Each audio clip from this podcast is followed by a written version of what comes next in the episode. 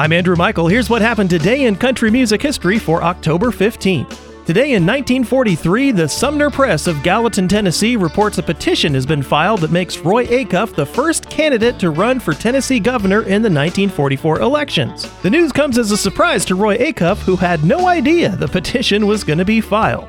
Today in 1959, Jim Reeves records his iconic song, He'll Have to Go, during a morning session at RCA Studio B in Nashville. After lunch, Jim comes back to record Snowflake. Today in 1960, Loretta Lynn makes her first appearance at the Grand Ole Opry. Loretta would get invited to join the Opry two years later. Today in 1969, Johnny Cash sets a record by winning five CMAs during the third annual Country Music Association Awards. Johnny wins Entertainer of the Year, Male Vocalist, Album, Single, and Vocal Duo of the Year for his work with his wife June Carter.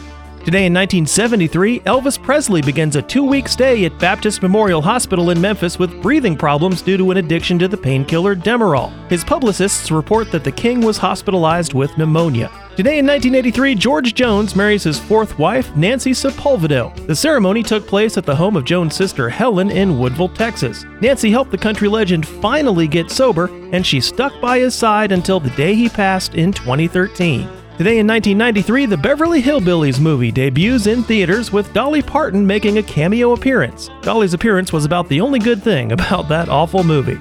Today in the year 2000, Martina McBride sings the national anthem before the Winston 500 NASCAR race at the Talladega Superspeedway. Dale Earnhardt asks Martina for her autograph before the start of the race and finishes first.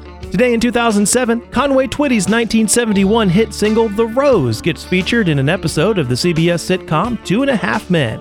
And we're remembering the birthday today of Texas Jim Lewis, born today in 1909 in Meigs, Georgia. Texas Jim makes several appearances in Western films and releases a hit single called Too Late to Worry, Too Blue to Cry in 1944. Texas Jim's supporting band goes on to back Spade Cooley. And we're also remembering the birthday of session drummer Ralph Gallant, born today in 1943 in Norfolk, Virginia. Using the stage name Larry London, he plays on hit singles by George Strait, Merle Haggard, Waylon Jennings, Randy Travis, Dan Seals, Elvis Presley, Hank Williams Jr., and many others. And that's what happened today in country music history for October 15th. I'm Andrew Michael. Be sure to subscribe to this podcast on iTunes, Spotify, and Google, and follow us on Facebook, Twitter, and Instagram at TICMH Podcast.